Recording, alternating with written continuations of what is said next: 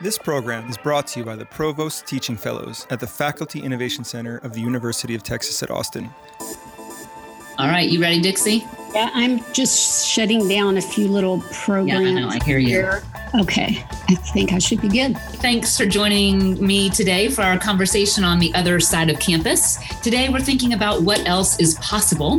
Maybe it's about this idea of sort of failing and learning from it. Which I am um, really good at. It's part of my brand, actually.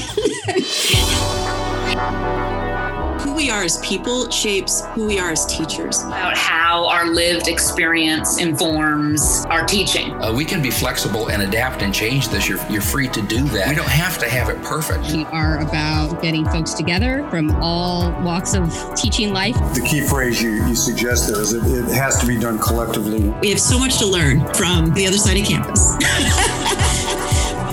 from the University of Texas at Austin, this is The Other Side of Campus.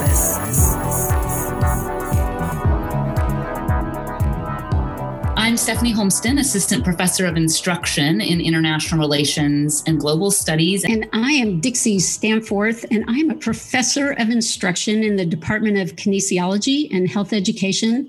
And I'm also a Provost Teaching Fellow and delighted to be working with you. Thanks, Dixie. This is going to be fun. So today we are thinking about teaching and learning through trial and error. So I have to tell you, my dad is an adventuresome person, loves the blank slate, starting something new, exploring and asking questions, but he also has a motto. His motto is, We'll never do that again. And to me, what that reminds me is that when we're trying new things, we often learn as much about what we won't do again as about our great ideas. Boy, is that not the truth? I, I should have a tattoo that says, I'll never do that again. So, what we want to discuss today are some of the processes of how we learn through failure. My students would tell you that I encourage them in that all the time. And I would have to say that it comes, I, I feel like I'm a little bit of a professional in learning through failure. Thankfully, as we are looking at shifting our teaching fairly dramatically from last spring and even into this fall and perhaps the upcoming spring, we all have a tremendous opportunity to learn and grow.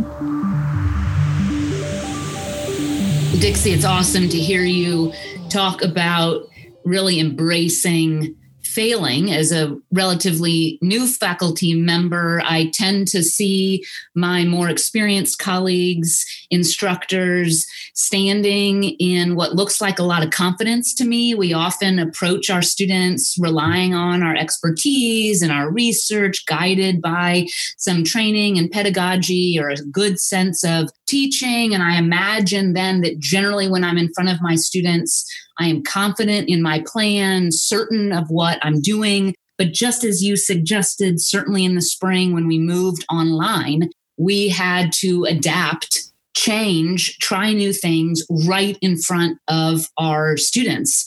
And it sounds like you had an experience like me where I was constantly coming up with new ideas, ideas that sounded good in my head, but then I put them into practice right in front of my students and they fell apart right there in the classroom, an assignment that failed, a lecture that flopped, exams that didn't measure what I thought they were going to measure. And I had to then fix those failures in real time during class.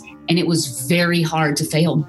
Yeah, it is challenging. Perhaps because I've had more years of failing, that that I've maybe been able to lean into it more. My, I have a, a little hand signal that I use with my students to indicate growth mindset, and I realized this spring, I would have to say that as I've reflected on the spring, one of the best things that happened is I talk a lot about growth mindset. Every one of my students in all of my classes would tell you that.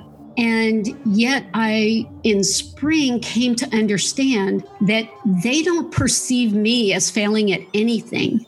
And I think the best thing that happened last spring was they got to see me fail, as you say, in real time and figure out how to respond and to try things and have them not work and be willing to say, you know what, let's maybe try it a different way. Or that brave student who was willing to reach out and say, you know what, that really didn't work very well. Are you going to maybe do it differently next time? And so what I loved about the spring, as hard as it was, because even though I've been teaching for a long time, it was challenging to make that shift from face to face to online, especially in my courses, which have a huge experiential component.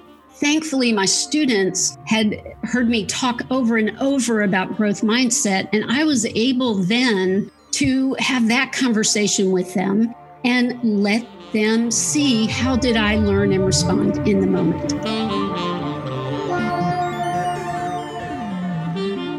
You know what you're saying, Dixie, just rings so true to me. How many times we might use a term like growth mindset, and I want to follow up with you and have you tell me what that means to you, where we would say it in class, and we might be thinking as individuals back to times that we were doing something new and experiencing that growth mindset. But by the time we walk into that classroom, it's all polished up, just like a paper is, all polished and, and ready for publication. And we don't see that process of how it got there. And similarly, what I'm hearing you talk about is I could imagine maybe I've made the mistake in the past of saying, let's embrace a growth mindset.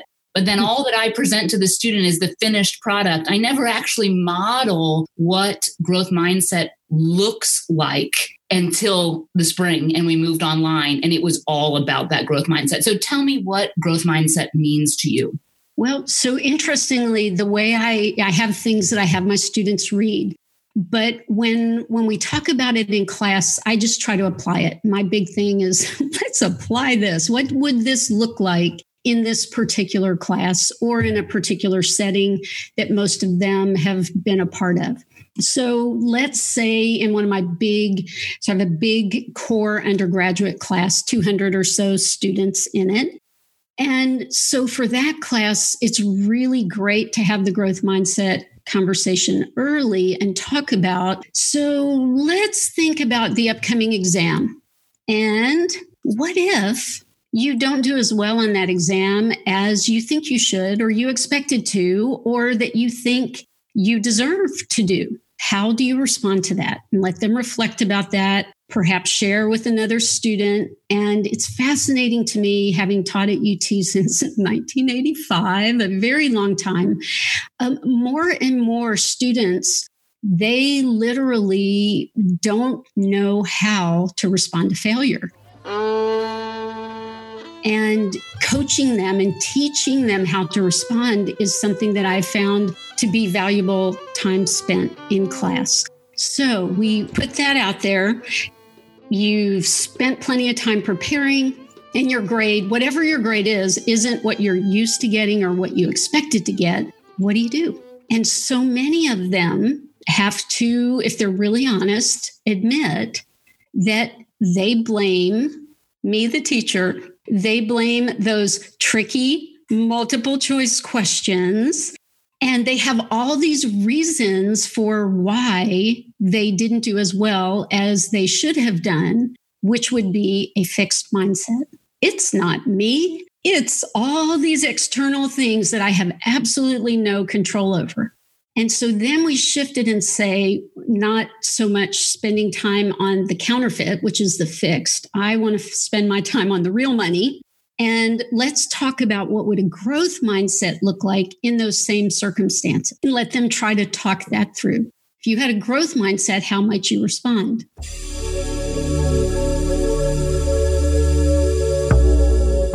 Dixie, what you're describing cues all sorts of thoughts for me.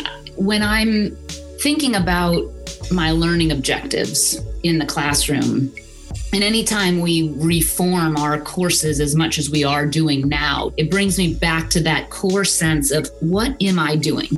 15 weeks, a certain number of meetings. What do I want for the student to have experienced? And what would I like to imagine would be the difference in that student after having spent that class time with me? And what you're talking about would be such an awesome outcome. That's for me, I find a lot of the facts, the dates and the names and the organizational labels, that information can be accessed largely on the internet. One could find that information. So, what are we practicing and gaining in class? And this idea of that growth mindset to be able to face a challenge, face an outcome that you're not satisfied with, and ask, how am I going to approach that task differently next time to get me a better outcome or the outcome that I'm desiring? What a brilliant life posture to have towards our work. I have a picture that I use all the time in every class and it's it's a child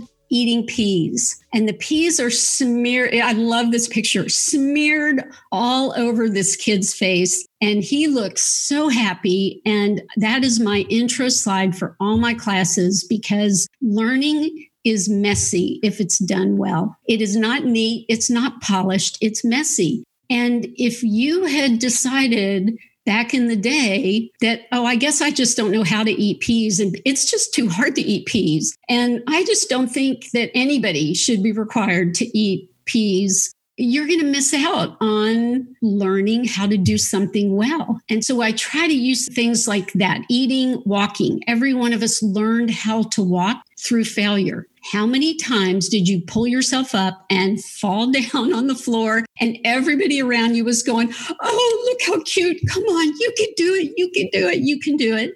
That's how we learn. We learn by not doing things well. And if we completely isolate ourselves into doing only those things that we're good at, we are never going to grow and to learn. So I'm fortunate in my field, Steph, a little bit different than yours. I get to demonstrate physical movement. We get to look at videos of people doing exercises it's so easy to capture some of these lessons when what you're really talking about is you know the ability of our body to do something like learn to walk when you were a child but now it's learn how to do a pike on a stability ball which is a pretty advanced move so when when i'm teaching i've learned to try to not always model it perfectly and so, learning by doing, experiential learning is my brand for sure as a teacher, but helping students be willing to learn to do things that they're not innately good at,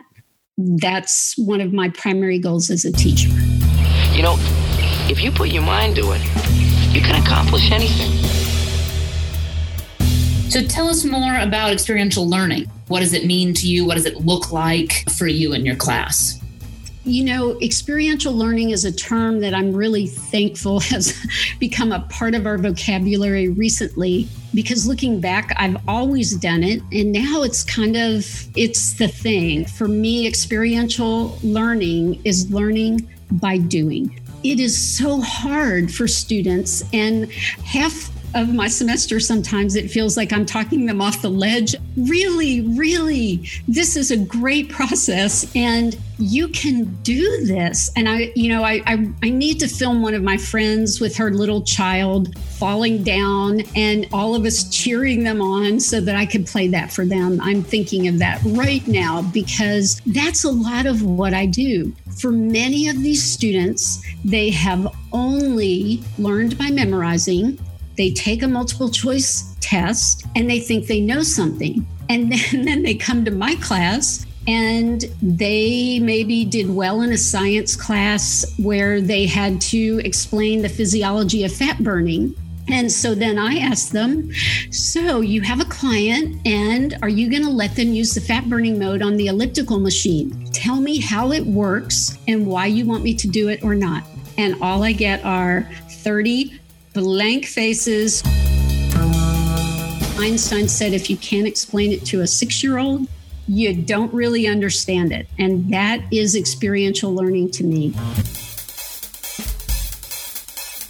And then it makes me think when we had to take these in-person classes and move them online. We ourselves were going through an experiential learning class about teaching and instruction. So I kind of want to hear the gory details. What did the spring look like for you? What worked and what didn't work? It's easy to tell somebody else it's okay to fail, but we rarely demonstrate and let other people see our own failures. You know, that level of transparency is important at so many levels for students where they see that we don't have it all figured out and that things change.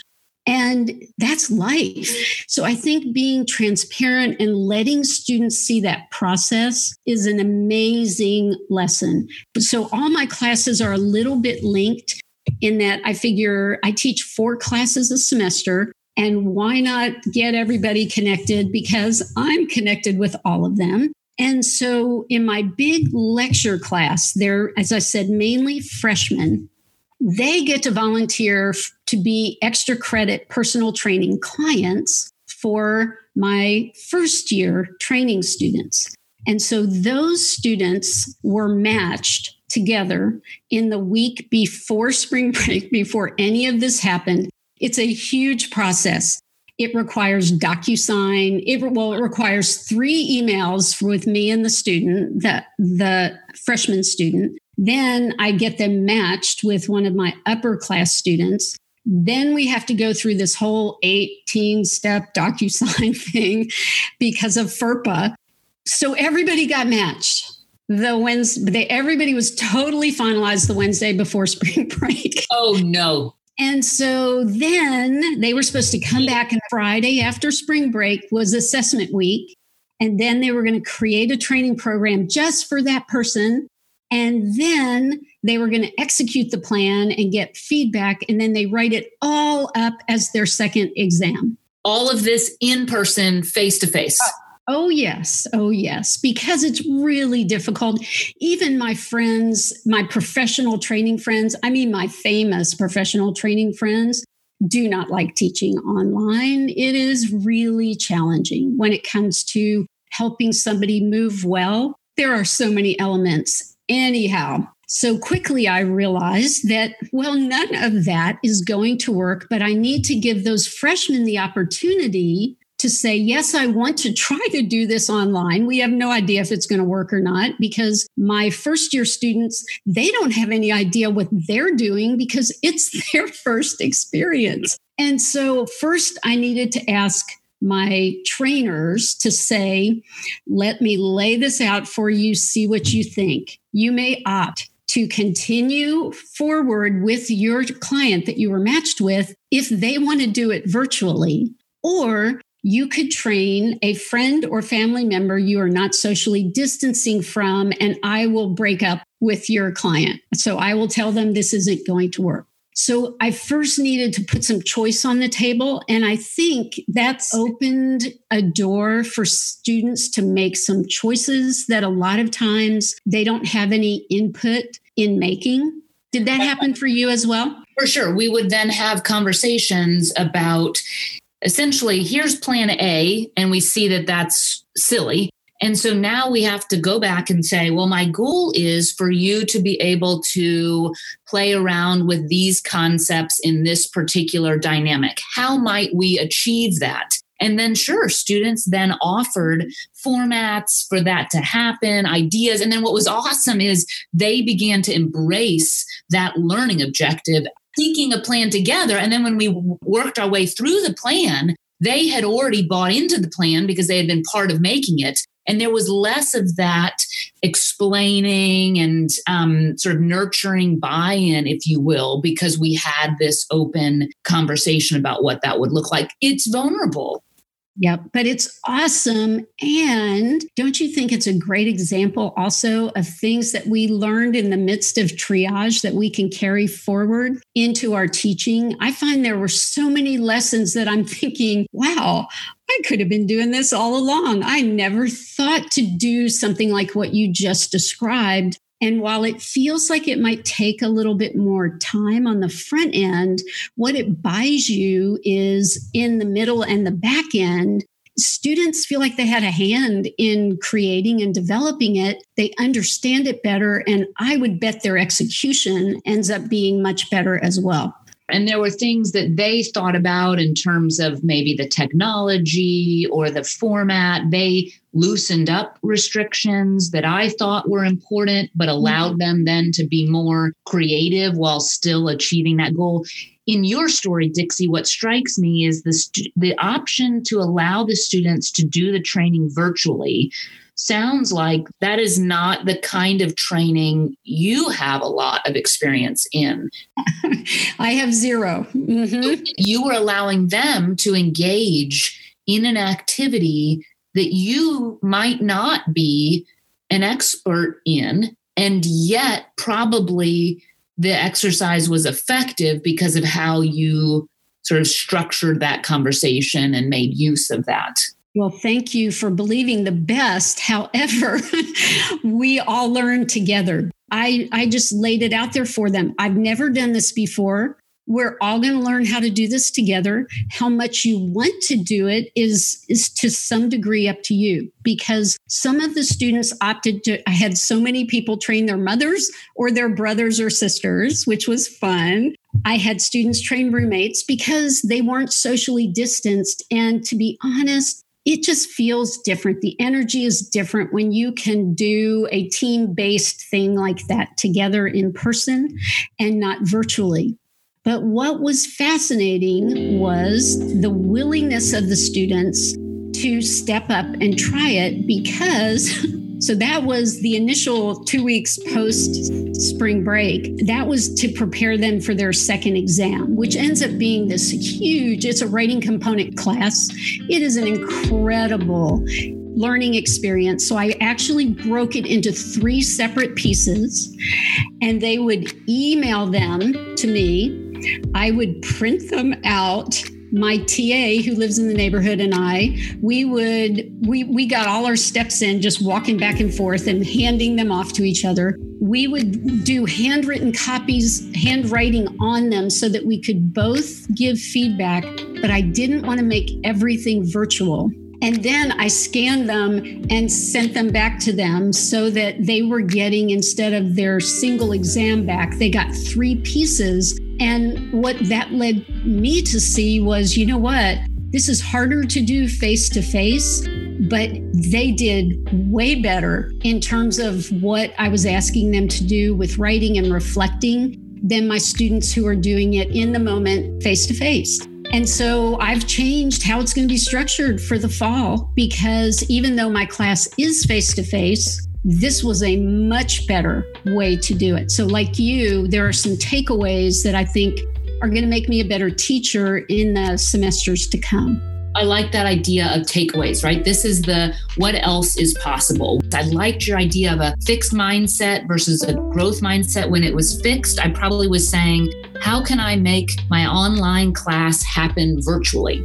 What I feel like I've done now is say, what else is possible with this virtual environment. And two things that I'm keeping in mind for myself from these stories one, the value of talking to students this is my goal for this assignment. Mm-hmm. I've structured this assignment in this way to try and achieve that goal. And then maybe inviting a conversation about possible flexibility, or as you even suggested, braver, real options for achieving those goals. Your most recent story also made me think oftentimes after an assignment comes in, I'm likely to say, here's the best example, here's the high achieving response, here's the model answer. Maybe I could also say, what things ended up in the, the recycle bin through that process? How did you get to this answer? What options did you try that didn't work out? All the necessary failures that had to occur before that final success was achieved. Yeah, it's it's a great way to think about it. What's a little different in this case is that every student was training a unique person. So I had one one student had her mom and there were cows in the backyard that moo and she used the fence and all kinds of interesting things and I had another student who turned their apartment into a dance studio with strobe lights. So sharing some of the outcomes but you know the, the second exam was so unique. Where I really saw what you're talking about is the next experiential piece to this class is a practical final.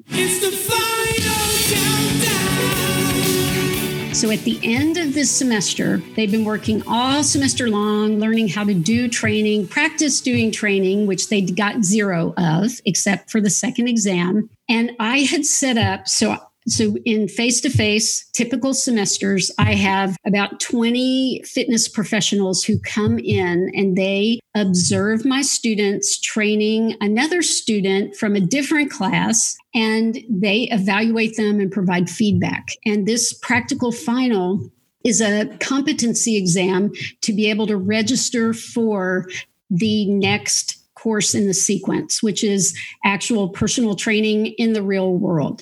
So while all of them did a really exceptional job on their exam, I had I went ahead and got all my friends lined up to observe to provide feedback on a video training session. So I've got 20 people. They've all agreed. I cre- I tweaked the evaluate the observation form. I gave them the assessment form that we use. I, I changed everything. And then I started thinking about it and realizing as I'm talking to students who are saying, How is this going to work? And I'm realizing, you know, my clients, my videos with my clients, I've been doing this a long time and they're pretty bad. I cannot ask my fitness professional friends to watch bad videos and provide feedback in a way that's going to affect their grade and their ability to move on to the, another class. I had to really think. I met with, you know, talked with my TA. I talked with some of the students because I was having regular meetings with all these students. As you know, we were living on Zoom to try to get some ideas about what to do. And what I realized was I have great students. They work really hard. And they don't need a practical final because I would say my pass rate is about 95 to 98%. They need practice. What they need is practice. So I threw out the practical final. All my friends, my fitness friends, were very happy about that. But I changed, I totally changed what it was going to be instead of the practical final, they were going to have to train two people twice. They were going to have to assess them and write up the workout, and they were going to have to peer evaluate at least one other person for both of them. So we used discussion board. We had students providing video clips of what it looked like so that none of us were wondering when you said cow in the backyard, did you really mean cow or was that a typo? So we needed a video clip. But what was so cool about that was those practice sessions replaced their their labs where they would have been practicing. So it accomplished my learning objective by giving them practice with different people.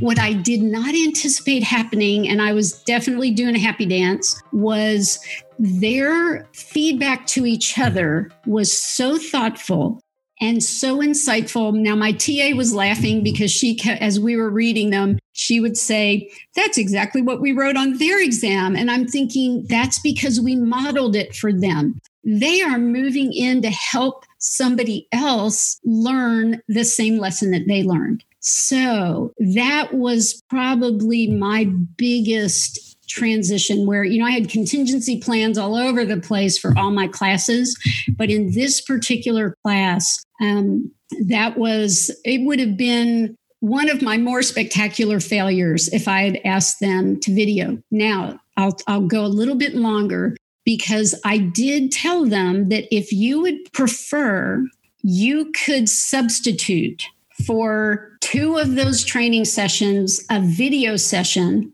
that you are going to tape the whole thing. And I'm going to have one of my fitness professional friends provide you feedback. Only two of 28 students chose that option. And that would have been the option that you would have assigned. Yes, two of 28. And man, was I glad. It's like you were saying, thinking through the process and going through the steps and trying to figure out what am I trying to accomplish? Part of it is the connection with the fitness professional. It's really important, I think, for them to get feedback from someone other than me and my TA. When I stepped back from it and realized, you know what, that's just not possible because they're not going to be able to see half of their training sessions anyway. The real goal was to provide the practice. Well, and Dixie, that's the growth mindset. It is so hard to let go of something that has worked so well for you in the past there's a part of me that feels like, you know, you had to pry that out of my hand. I was holding on to it so tightly. And that's an analogy that I've tried to use with my teaching since last spring. You know, I just need to look at all of this with open hands because when I am holding on so tightly to something, I, I'm not open to any of these other experiences. I'm changing that second year class. They are, we used to provide feedback to them. Well, they are now going to be providing feedback to each other as opposed to we as the professionals being the only providers of feedback. And so it's another great example of, you know, as painful as spring was, there are lessons like that for all of us, I think, as we move forward to this next year of teaching that we can try and see how it goes with a whole different cohort of students because now the circumstances are different and it may not work the same. But I really do think that reflecting on these lessons that we learn takeaways from the spring and i'm teaching in the summer as well. So spring and summer are really helping me i think keep practicing open hands. When we take a moment and maybe breathe a little bit more deeply do a five second exhale and let yourself think. You, there are lessons for all of us. Yeah, it's neat to think because we tried new things Mm-hmm. You were constantly in a process of evaluating is this working for the students? Is this getting us where we want to be? Constantly reforming that. And in the fall, we'll see this mix of the things that have worked in the past, the new things coming in, speaking to each other. But sometimes maybe I'll preserve a moment where I trip in front of the students to demonstrate this is what happens when you have to pull yourself back up and think in a live environment. Michael Starbird does this work in his math problems.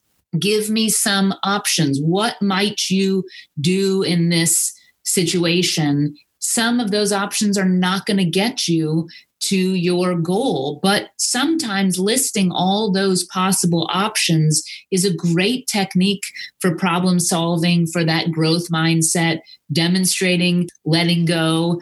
I think we had to do a lot of that in the spring and sadly i don't think i'm going to have to plan for that i think it's going to happen organically in my world and so I think I'm going to have many opportunities to revisit this with you, and we can share more stories of what we tried, what worked, what didn't work. Because isn't it funny how often in the luxury of our offices here, where we're sitting and we think this seems like the greatest plan ever, and then you realize that it's not. And so I think it, it's such an exciting time. And I, for me, I had to consciously shift my mindset in the spring. I mean, I think you can get paralyzed with all the ideas and all the things that are possible. And you see people who have been doing this really well for quite some time. And so I want to learn from them, but I also don't want to try to be them. And I don't want to try to do everything that all these amazing online teachers are doing.